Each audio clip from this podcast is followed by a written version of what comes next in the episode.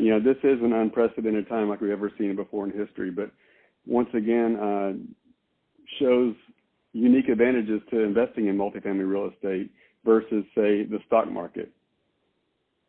You know, we have the stock market uh, being so volatile, lost more than 30% of its value uh, just since the, the, first of the year.